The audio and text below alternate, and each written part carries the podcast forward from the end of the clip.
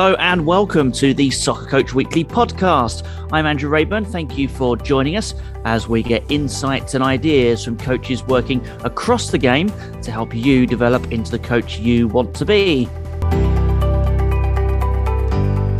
In this episode, we speak to Matt B, head coach of Burnley Women, who play in the third tier of women's soccer in England. Uh, Matt began coaching in his teens, honed his craft in Australia before returning to England to take the UEFA B licence course. At the age of just 22, he became the head coach of Burnley Women, taking charge of a team which included some players more than 10 years his senior. But he made a success of it, leading them to two promotions. And at the time of recording, was preparing for a women's FA Cup tie with Liverpool. I caught up with Matt to find out how he learned to command the respect of older members of his squad. But I started by asking where it all began for him. My coaching journey started really in 2011, um, and that was just a, sort of going on what was at the time then called the Junior Football Organisers course that the FA ran. And it came about really because I'd always played football. Um, I sort of dipped in and out of playing when I got to sort of 15, 16 because I did a lot of running as well, a lot of athletics, but I'd always played right through. And I was one of them that I knew I was never good enough to make it as a player. Um, I never, you know, when you're younger, you always want to, don't you? But I knew I was never, never going to. Um, and I wanted to stay in the game. And it was a, it was a chat really with um, at the college that I was at at the time, and there was a guy there called Matt Evans who who headed up um, a lot of the coaching um, of not just the school and college teams, but also um, a lot of the outreach coaching programs that the college ran. So he was the first sort of mentor I had really, um, and he really um, encouraged me to go on my coaching courses, which I did. Um, and yeah, doing some some sessions with different school teams. Started heading up some of the football development programs that the college ran. And yeah, just just progressed through really, and just just really got into it from from a young age. Like I say, I was 17, 18. And I know sometimes people wait a little bit longer, wait until the end of their playing, or, or even start to do a few badges towards the end of their playing uh, days. But for me, no, I was um, straight in at 17, 18 and really wanted to continue progressing to be a coach. I didn't know at that time whether it would be first team football, which it's turned out to be, or whether it would be more academy, whether it would be younger age groups. But I certainly always had the the mindset that that I really wanted to to go into coaching, and that's where it, it, sort of spiraled from there. Really, it was through that that I got the opportunity to go to Australia and then make a first link with Burnley, and and that's where where for me it really started. So yeah, I was I was 17, 18, wanting to stay in the game, enjoyed coaching, um, and yeah, sort of thought how can I you know put myself in the best position to to pursue a career in it. So tell us then about that uh, that sort of sojourn to Australia. Uh, it was where you kind of really fell in love with coaching, I think, isn't it? Yeah, yeah, absolutely. I think it, for me, it was one where um, I was at that crossroads of whether do I go to university, do I not? And again, it was a chat with Matt um, around what's the best options for me. And he asked me a very black and white question of, well, what, what do you want to do? Which I know sounds very obvious, but sometimes when you're like 18 and you're thinking about university, there's often a lot of pressure to go to university and do do courses and stuff. But for me, my answer was simple. I wanted to work in football and I wanted to be a football coach. So he was very, you know, probably the best best piece of advice from him really because he sort of said around um, going, getting experience and continuing to progress through the FA and the UEFA badges. So it was I initially did um, an intern role at that college um, from the September of of 20 September 2012 and it was in the March 2013 that actually someone that used to be connected um, with the the school and the college who who worked there as a PE teacher. He'd moved out to Australia, um, and he was back visiting um, and gave me the opportunity. We had some some different chats. The the company that he was working for, the coaching company, were looking for coaches, um, and that's where it came from. You know, he gave me the opportunity to to go out there. So I went out there in March 2013. I was 18 years old. My mum was devastated that I was leaving home and going to the other side of the world, as you can imagine. But that was where it my coaching really started. I was doing three, four sessions a day. Um, and, and, people often ask me oh, about the lifestyle. It wasn't actually about the lifestyle for me of Oz. You know, you think about all the beach and surfing and all that. That for me, it was literally the football.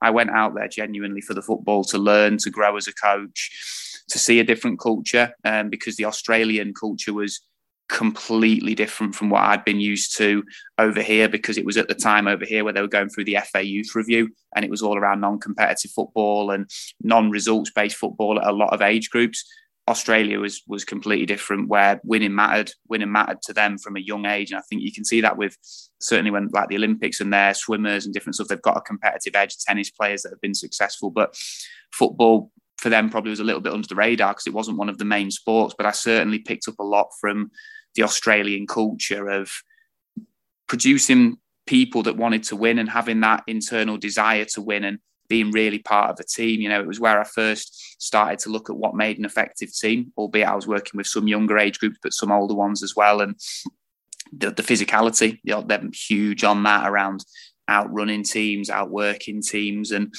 that they're little things that have stuck with me right through my my journey into I mean, philosophy is a word that I'm sure you guys hear a lot. It gets thrown around a lot by coaches, but that they're still part of, if you want to call it a philosophy, they're still big things that are part of my philosophy now from the, from what I took from Australia, as well as obviously the the ability to be coaching three times a day, which for me at 18, I'd done my level two badge.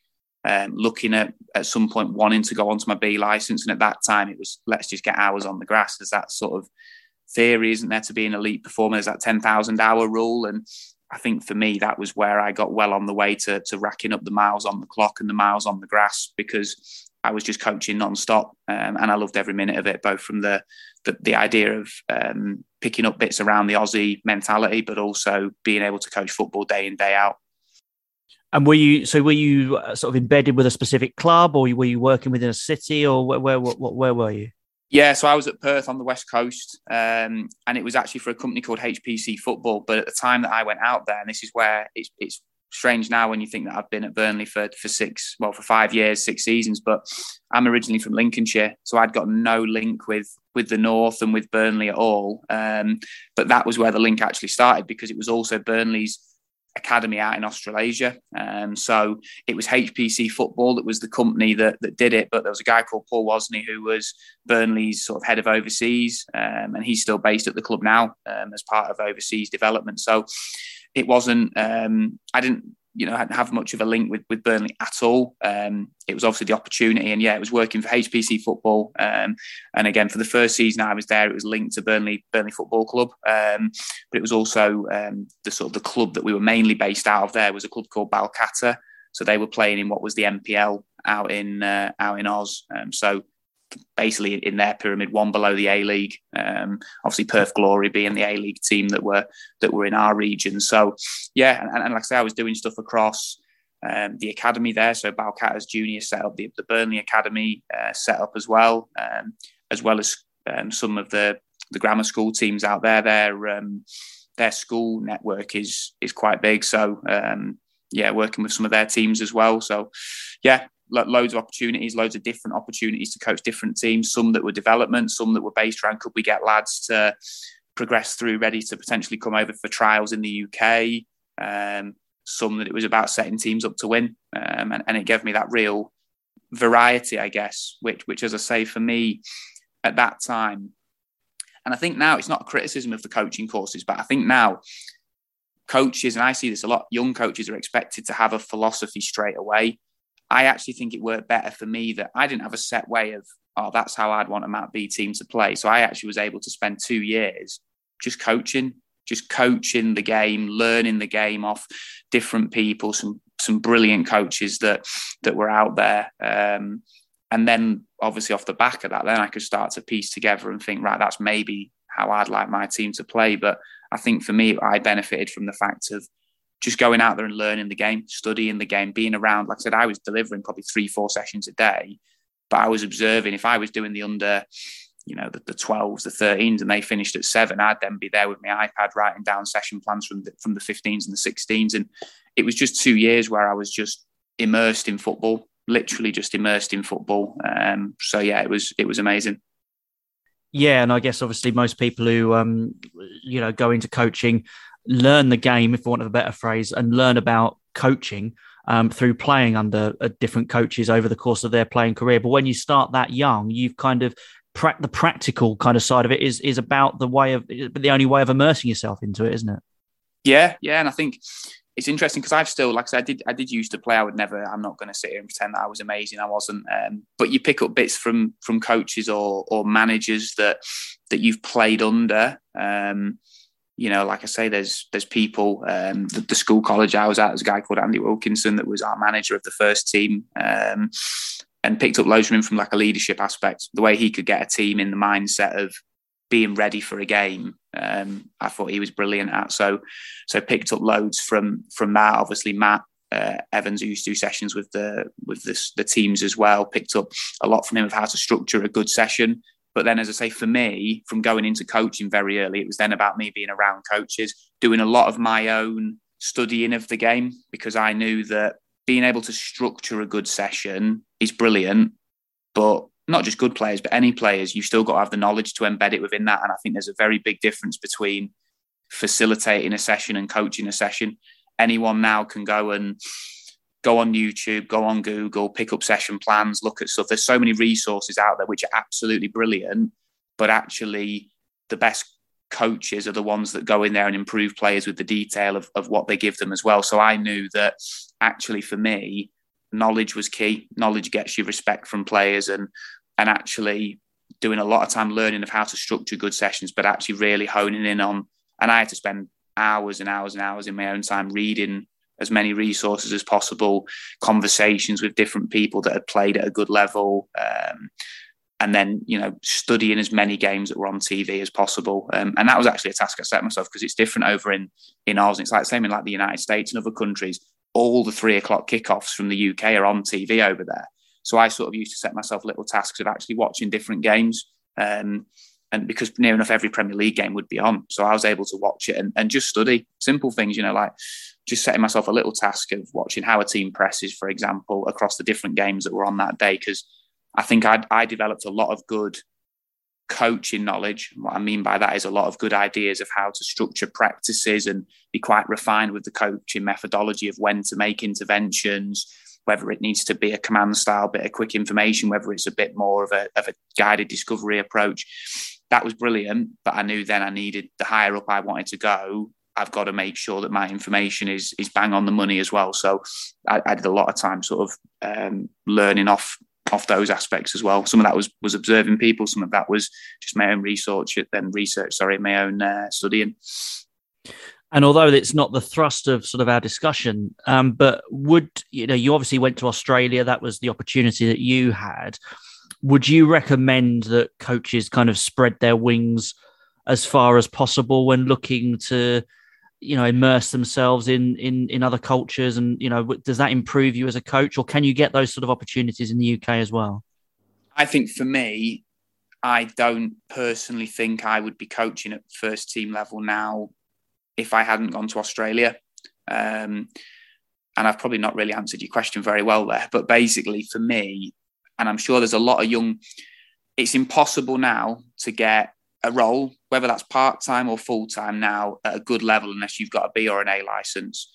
And young coach, I was the same. At 18, you're not going to have your, your, your B or A license. So it's either do you wait and just do courses and then apply for a role, but actually there's that that thing of bit like your driving test. Um, you know, you, you can learn on your driving test how to drive a car, but actually once you've passed and you're out on the road that's when it that's when you really learn. And i think for me i would encourage every young coach or not just young coach in age but when i say young coach i mean someone that's starting their coaching journey. They could be 30 and be a young coach if that makes sense. Um, but anyone that's just started if they get the opportunity to go abroad yeah because there's more opportunities to access roles opportunities full-time coaching opportunities.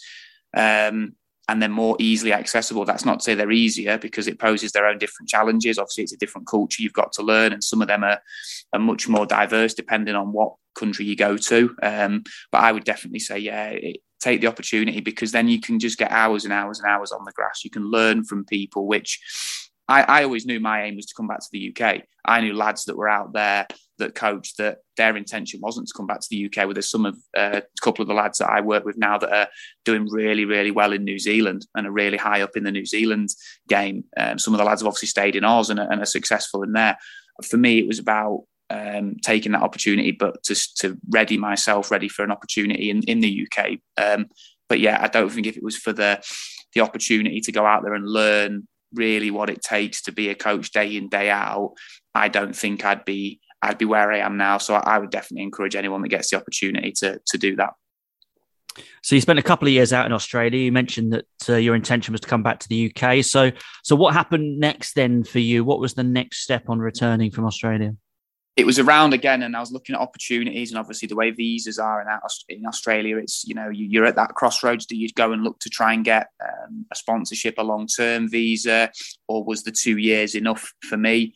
So my next step then was I, I thought I've done a lot of hours I think I'm ready for the B license now. Um, so what actually triggered me to come back was was um, gaining a place on the B license, and back then it was it was tough to get on. Um, obviously, they're a lot more accessible now, but but back when I did it, there was only sort of six or seven courses across the country for the whole year. So I applied, and I was obviously going to wait and see. And I think if I'd not got on that course, I'd have probably then looked at um, whether I stay, and and then you know look at how I can prepare myself ready for the following year. Um, but you know, luckily I did get on the course, and that's then I'd say is the second big turning point in my my coaching career because it was on that course that I met a guy called Gordon Staniforth, um, who was the tutor. So he was the Doncaster Belles manager at the time. They were in Women's Super League Two uh, at the time then, um, and he was a technical director at York. And it was through meeting him on that course, um, he became, you know, probably the biggest influence I've had in my in my coaching. Um, he, he, was brilliant, you know, not just on the course, but then subsequently um, I got a job at York at the RTC, um, or it was a Girls Centre of Excellence at the time. And he was just a huge mentor for me for two years. Um, everything around, you know, early conversations before the training sessions would start, picking his brains on on his coaching, you know, observing sessions that he delivered, him observing me. I got the opportunity to work across the 11s, obviously the youngest age group, preparing those players in, in, with the fundamental aspects of the game, but then also working with the 15s and 17s. Those players like Jess Park, who's obviously now at Man City, that was that was in those age groups. So he was amazing, um, and and he's the one that really steered me towards the women's game. Um, it was through that opportunity there that I got. Um, and obviously spent two amazing years at York working with with Gordon and some some other fantastic coaches as well. You know, one of my the guy that I did the 11s with in the first year there was a guy called uh, Darren Arnott who has been really successful uh, in the men's game as well. He was Leeds under 23s coach. He's now abroad coaching and doing well. So it was another sort of in very similar to Australia. Uh, it was another cycle where I was surrounded by brilliant, brilliant people that that knew the game and, and had got far better knowledge than me. And I could just pick their brains and immerse myself in that environment whilst also being out on the grass because it's not enough to just go and watch the sessions from the side. You've got to be it's probably a bad analogy but it's a bit like a boxing thing and you've got to get in the ring at some point and be in the middle coaching the session. So that for me was I always had that opportunity as well as well as being surrounded by people that I could could observe and learn and have a chat with. I was in the middle delivering as well um, and delivering with with good players. Obviously, they were part of the England talent pathway. We wanted to progress them into um, into international football. So it, it, allowed me to see right what does it take to get a, a top quality player from 11s to 13s. What does it take to get them from 13s to 15s? What does it take them to get them from 15s to 17s? And then obviously, obviously senior football. So um, yeah, that, that that was huge, and that was where really my um, you know what has shaped my career was was obviously that meeting meeting Gordon and and him uh, you know, supporting me within the women's game and, and learning my trade within the women's game um, at the RTC in York. And then Burnley, where does where does the Burnley story begin for you? Well, the Burnley link had always been there because of my time in Oz. So I stayed in touch with um, with Paul Wozni, who I say was the head of overseas, and he actually came back to the UK before me. So he was based back there, uh, and and I think football's one of them things. I'm sure you you're the same. Um, you stay in touch with people, you have chats with people, you you know, you have they're not always like regular catch ups all the time, but but you stay in touch and um, it was just conversations. Um, and there was a couple of roles that came up at Burnley. Um, and then one of them was was the female football development officer role, which part of it was overseeing the whole women's and girls pathway. Um, so inclusion based football, going into the schools, supporting um, the teachers to deliver the best possible football sessions for, for the girls overseeing the junior pathway of the Burnley FC girls and ladies, as it was called at the time. So age groups from like under eights all the way through, and then being the manager or, or head coach of uh, of the women's uh, first team. so that role came up. Um, obviously, I'd stayed in touch with Paul. He knew about my involvement in the women's game at, at, York, and I was also doing a little bit of support work with the Lincoln University women's team as well. Um, and yeah, that, that opportunity came up. I applied and and was successful in getting the role. Um, and that was my first.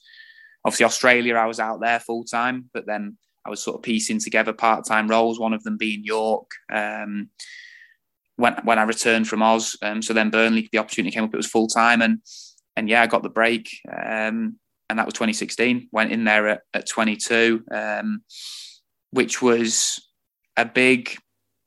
I'm not going to say it was a big risk because I trusted myself as a coach, but certainly the women's first team aspect of it, there was players there that were 30, 35 plus. I'm 22. I remember distinctly people's faces when I first walked in to the. It was yeah, the, it was actually the yeah it was the week before I took over, um, or my first sort of chance to get on the grass with the players, and I remember them just looking me up and down, thinking, "This kid, he's not going to last five minutes," and they were probably right to think that because I'm sure they, you know, there was players in there that had played at a really good level. Um, and probably, you know, had been playing football longer than I'd been on the planet. Um, so yeah, it was about.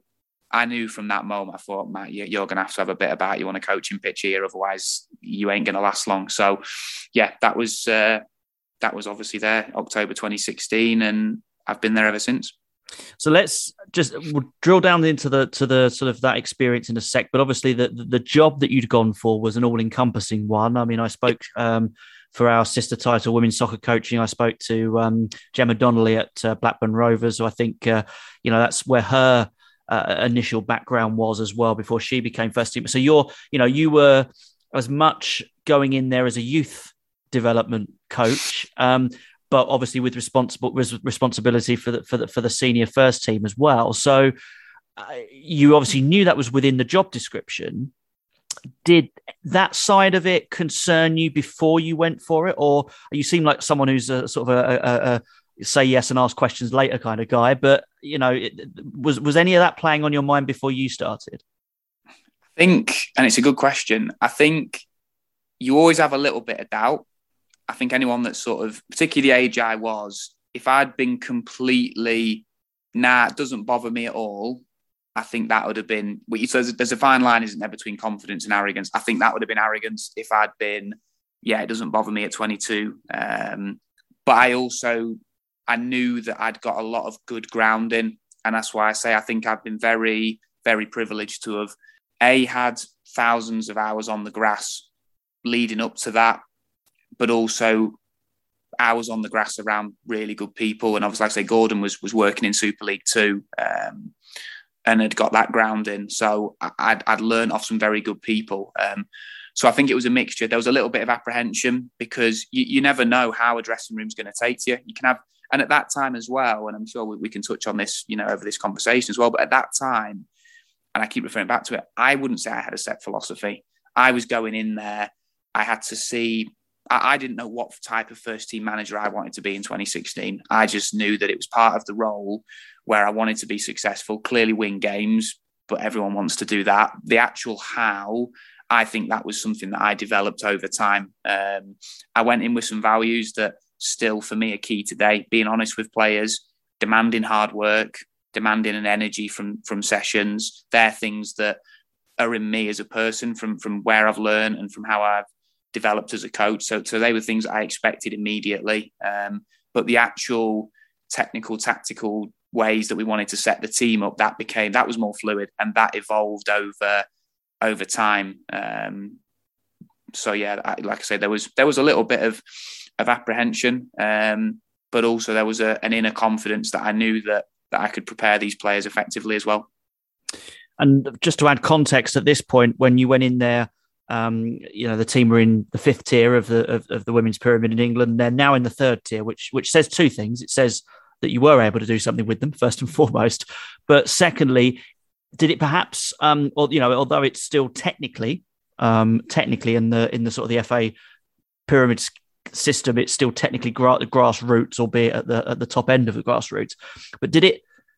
Did that make it easier um, for you going in at that that sort of level? It was still competition, but was that did that make it slightly less daunting, or was it just purely the dressing room and and, and the players in it that that made it slightly difficult? you know what? I think the tier that the team were in probably that didn't really make a difference to me. All I saw it as was was first team football, and for me, that's just the way I am. The way I planned and delivered sessions would was no different to if I was. And, and I actually did some um, like drop in sessions with a men's first team, a semi pro team back when I was in Lincolnshire um, before moving up, obviously, to Burnley.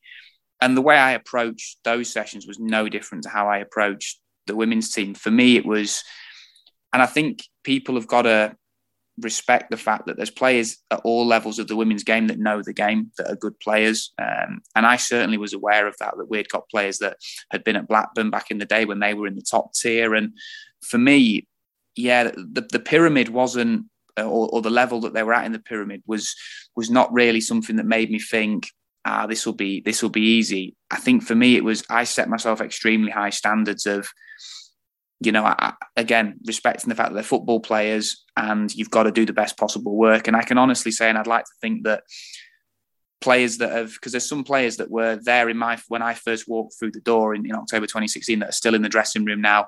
And I would like to think that if, if anyone was to speak to them, the attention to detail I try and go into, the way I plan, the energy I bring is no different from from being in tier five to now, obviously for us in in tier three. Um, and I think that's where for me I set myself high standards of of, of whatever I do, um, and and in a coaching aspect, I, I, want the standards to be the best possible. So, yeah, what the, the, the sort of level they were at in the pyramid didn't daunt me. The fact that they've been in that pyramid in that level for ten years did, because I thought there's something that needs fixing here because they've they've obviously something's not working. Um, so it was more around let's get on the grass, let's try and you see a lot of stuff. I read a really good book actually um, called The First Hundred Days. Um, it's around management and leadership and it says around like quick wins which are becoming quite a common sort of phrase now in leadership but i look back and i think the way i tried to get quick wins was by putting on the best possible sessions the best possible detail. I wouldn't say i started to become a leader of that team until my second season because it was more let's get some real clarity in how we want to play how we can be set up effectively for game day from a technical tactical perspective the leadership aspect of how i wanted to lead the dressing room that came after those those footballing foundations had been laid. In essence, then what you're saying there is it's the difference, isn't it, between being a head coach and being a, a manager, if you like, and and that I suppose when you're applying for that job as a as a as a youth specialist and knowing what you do about developing footballers and everything else that you've been involved in, there would have been bits of that job when you first did it uh, with the senior team that you wouldn't have encountered before, presumably. Obviously, man management you can still do at a youth level, but it's a different kind of man management. What were the elements of of of managing a first team that you had kind of had to learn on the job? I think, and that's a good point. And like, yeah, I would say to summarize it, I don't think I became the manager, like I say, or a leader until, like I say, until my second season. Um, and it was through learning, through trial and error. Um, I think it's aspects of if you're in boys academy football, 18 players are going to be there at every age group because they want a pro contract. If you're in tier five of the women's team, you've got to get and, and, my one was a little bit of a weird situation. We were tier five where the players at the time when I went there, they were they had to pay to play. Um, and so it was things like that where I thought I wasn't happy about that, but I'd not got enough uh, credent kudos, whatever you want to call it, with the club to start banging on the door, going, players shouldn't be paying here. So I knew we've got to get some wins. We've got to get points on the board. I've got to show them I'm the right person to take this team forward. But there were things that I was aware of that needed to to change as well. But stuff like, and again, linking back to what I've mentioned, that I'm big on on expecting players to train. What they do across the week manifests itself in the game. I'd heard stories of just from speaking to the players, they'd have six at training this before I came. And so I was thinking, I want 18 there but then equally, I'm saying to players, I expect you to train, but by the way, you're only getting five minutes at the weekend. And it then becomes a thing of how you deliver that message. Now, there's some conversations that I needed to have straight away because there was some players that I thought straight away they're not going to be right for where we want to take it. um, and that's nothing against them as people. That's just purely they're not right for for how I want to do this, and that was more from the culture that I wanted. Um, there was some that were huge characters that I needed to get on side early. Um, so that was probably more of a get to know them. Um, but I would say it was learning how to pitch conversations, how to word things. And, but I would say the biggest thing I learned in that first season was the timing of conversations. I, I think honesty in chats with players is key. I, I, set my stall out straight away that again, things like togetherness, hard work, um, desire to achieve. They're things that I said from minute one. These these are what we need. We have to set, and, and I set them a target. And I remember again, people probably like laughed at me a little bit. I said we've got to set the highest standards for a female football team in the region which when you've got Blackburn 10 minutes down the road, who are two divisions above at the time, people, I understand now, looked at me a bit like, as is he all right? But actually, that for me is important. It doesn't matter what your budget is, it doesn't matter what the caliber of players are, it doesn't matter what your training facilities are like. Setting those internal standards of what you bring to a training session, how you interact with each other, what detail we as staff give those players to prepare them they're things that, irrespective, and an example of that being in the first season, we didn't have anyone that was on analysis. It was just me and an assistant coach.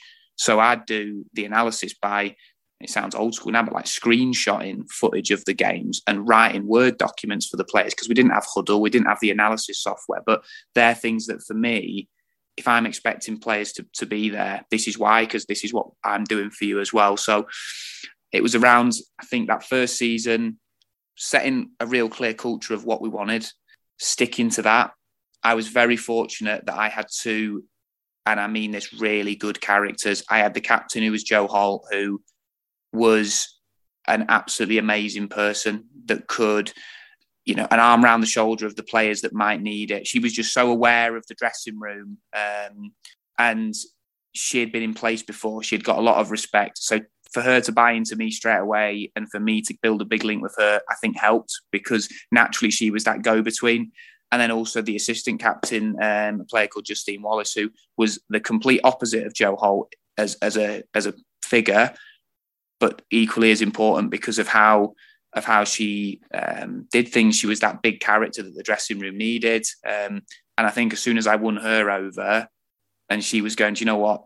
he does know what he's talking about here, then things people started to follow that. And obviously it helped that we got some wins. You know, you look at um, and this probably links back to when I say timing of conversations with players, timing of things where football is such a a ruthless industry where things can either go for you or they can't. That there was a lot of key tipping points across that that first season, and one of them being I'd been in the role three weeks. Now, before I, that same season, obviously I started in the October, but I think it was in the September the team had got beat six or seven nil by Wigan in the FA Cup in one of the qualifying rounds. My third game of the season was Wigan away, and we went away to Wigan and beat them 2 0, which then, in the space of three, four weeks, that gave me some buy in because you can talk as much as you want on a PowerPoint.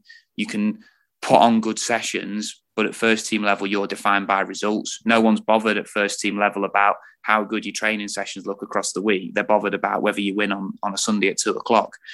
So that result, I think, was a huge, huge feather in the cap for me to then the players to go, actually, we got beat 7 0 off these four weeks ago and, and we've just beat them. So we, we managed to get some results that naturally bought into that. But I think for me, it was around setting some clear standards that everyone could stick to, not being too heavy handed with the when I say the leadership of the group in terms of the, um, you know, like I can hand on heart say until the end of that, probably the, the April of that first season, I don't think I'd raise my voice in a team talk. Now players will laugh at that because players now that know me, uh, who've played under me since then, will say if he's not happy at times, he'll probably tell you. But I thought I've got to pitch this right and I've got to just really focus on, yeah, there's a few non-negotiables around hard work, as I say, togetherness, buying into what we do, um, and having an ambition to want to keep winning. But then it was around let's just go to ta- let's go to work on the on the coaching pitch and, and make them better players and make them a better team. Did you do you think you've had to find a presence, or did you naturally have one? What or did, did it does it depend on which club you go into? You might go into a different team environment and do it differently. I think it comes down to a couple of things. I think first of all, I was I'd got I think I'd got a presence on a coaching pitch. As a coach, as a manager, I think that's where I've learned and grown and developed and found who I want to be through A myself and B more research. So in the same way as I said to you when I was in um, when I was in Oz, all my studying was around a the game to know that as well as I could in possession, out of possession, transition, all, all those different you know, the modern trends, how the game's growing, all that, and then how to structure that in sessions. I think then from getting the Burnley job, I've focused a lot of time on studying and reading and researching what makes successful cultures in sport and leadership um, in terms of what what is a successful leader. Um, so I think that for me is I think I had a presence on a coaching pitch by the energy that I bring. The leadership I think evolved through experience, through the different challenges that were posed to us, um, and just being getting more experienced as as a manager. And you managed to be successful because you've taken got them a couple of promotions over the last the last few seasons. So, to anybody then who's listening to this or you know reading the article, who you know is a young coach in charge of a, a senior team who've got players who are maybe ten years their their senior. Um, obviously, I know how you've done it, and without so without repeating yourself, if you like, what main sort of tip would you give to to someone in that situation? knowing what you do now, basically, the benefit of hindsight? St- study the game. Um, and like I said, I think knowledge for two reasons. It gives you the confidence to step on the pitch and know that you know what you're talking about. B, players know whether whether you know what you're talking about. So I think go in with knowledge and then know what type of coach you want to be because I think there's so much stuff accessible now to watch that maybe sometimes people fall into the trap of trying to deliver a session exactly as they've seen it on the internet, but actually build your knowledge base so that you know what you're coaching and how how you want to coach it and know what type of coach you want to be. My assistant coach uh, at the moment is brilliant in the way she gets real clarity into her sessions but in a calm manner. So whereas I'm probably 100 miles an hour, sort of energy buzzing around a session, she's got an energy that she brings out of it with real clear quality information and detail but is a very different character to me. If I tried to deliver how she delivers, it wouldn't work. Probably if she tried to deliver how I deliver, it wouldn't work. But there's a real good balance there. And I think that's what I would say to yeah, to any coach, as you say, that, that's working with more senior players. Um, but also don't be afraid to challenge them. That's what I would say as well. Like, I think probably as well as winning, you know, winning the two titles that we've won and the FA Cup runs that we've achieved would obviously be, if you're talking about tangible things, they would be probably my best achievements here. But also, what means as much to me is when some of those senior players from that first season that went on that journey of winning those title with us said, I gave them their energy back to want to still win and improve, and actually still improve them as a player. And that to me says a lot and, and means a lot because if I've got a player at 35, 36, 37 saying I've actually A, given them their energy back to want to win and, and, and that uh, competitive edge to still want to win, but also improved them. I think that that means a lot as well. So when you're coaching those players, don't think that a they're not open to learning. You might have to get across to them and build that respect first, but also be prepared to to work with them because you can still grow and develop them. And uh, finally, we've been talking about coaching journey, and every journey has a destination. So um, yours, I guess, uh, in your own mind, must be must be the Super League and and and and maybe borders, you know, beyond our borders, I suppose. Given that you're, you know, you're prepared to to travel and everything else. So what what what uh, what does the future hold for for, for Matt? Yeah, no, uh, I think for starters, it's to continue to learn, and I don't say that as a cliche. I think you know I've been, like I say, lucky to to have learned off some fantastic people. I want to still do that. I want to still grow. I've probably learned more. I think I've learned more about myself this season, which hasn't been as successful. You know, obviously we're mid-table. I think I've learned more about myself as a coach and as a manager than what I did in the two title winning seasons. Um, so I think I've learned so much in these last however many months it's been since the start of the season. Um, so I want to keep doing that. I want to keep growing. Um, but yeah, my, my personal ambition is is to continue to make every group that I work with successful, both on an individual level and, and a collective level, but also continue to progress. And yeah, you know, I've, i make no, I'm not shy to admit that, that I want to coach in the Super League one day. Um, I've not got a time scale on that. I'm not sort of saying I've got to be there tomorrow or or next month, but but I certainly want to coach in the Super League. And you know, whether that's as a manager, whether that's as a first team coach, that will that will depend on on opportunities. But but certainly it's it's a level that I want to continue to work and develop. So hopefully, um, you know, be there in the future. And you know, you get you get uh, dogs and cats, don't you? Just you know, compared to sort of human ages and stuff like that. So as a as a coach, how you know, what are you in, in a playing age? Because obviously you're a very young coach, so I suppose your playing age is probably about 16 17 and if you're playing at that level you, you've got a big future ahead of you because you've got 30 years that you could develop yourself in or more yeah yeah and i think and you know as well i think that's something when i chat with coaches as well I, yeah, in that analogy, 16, 17 probably as a player, but then I also look at, and it comes back to what we've already discussed around, you know, how many hours I've been able to get on the grass in different countries. I think chronological age versus coaching age are, are probably two different things. Chronologically, I'm now 27, but I think in a coaching age, I'm probably, I'd like to think at least in my 40s um, because of the amount of hours I've been able to get on the grass. And that's not me saying for one minute that that I've got all the answers and that I do everything right because I don't, and I've still got a hell of a lot to learn. You know, my my mentor at the FA, Kelsey, is is amazing uh, in terms of how much support she gives me and she challenges me every week to think about different things. I never come off a, a phone call with her where I've not got something else to think about or something else to challenge or, or, or where I tweak things. So I'm still massively learning, but I think I've been fortunate enough to get a lot of hours in whilst going through the badges. Um, and, and, I want to keep doing that. You know, I love being out on the grass. I want to keep being out on the grass for as much time as I can.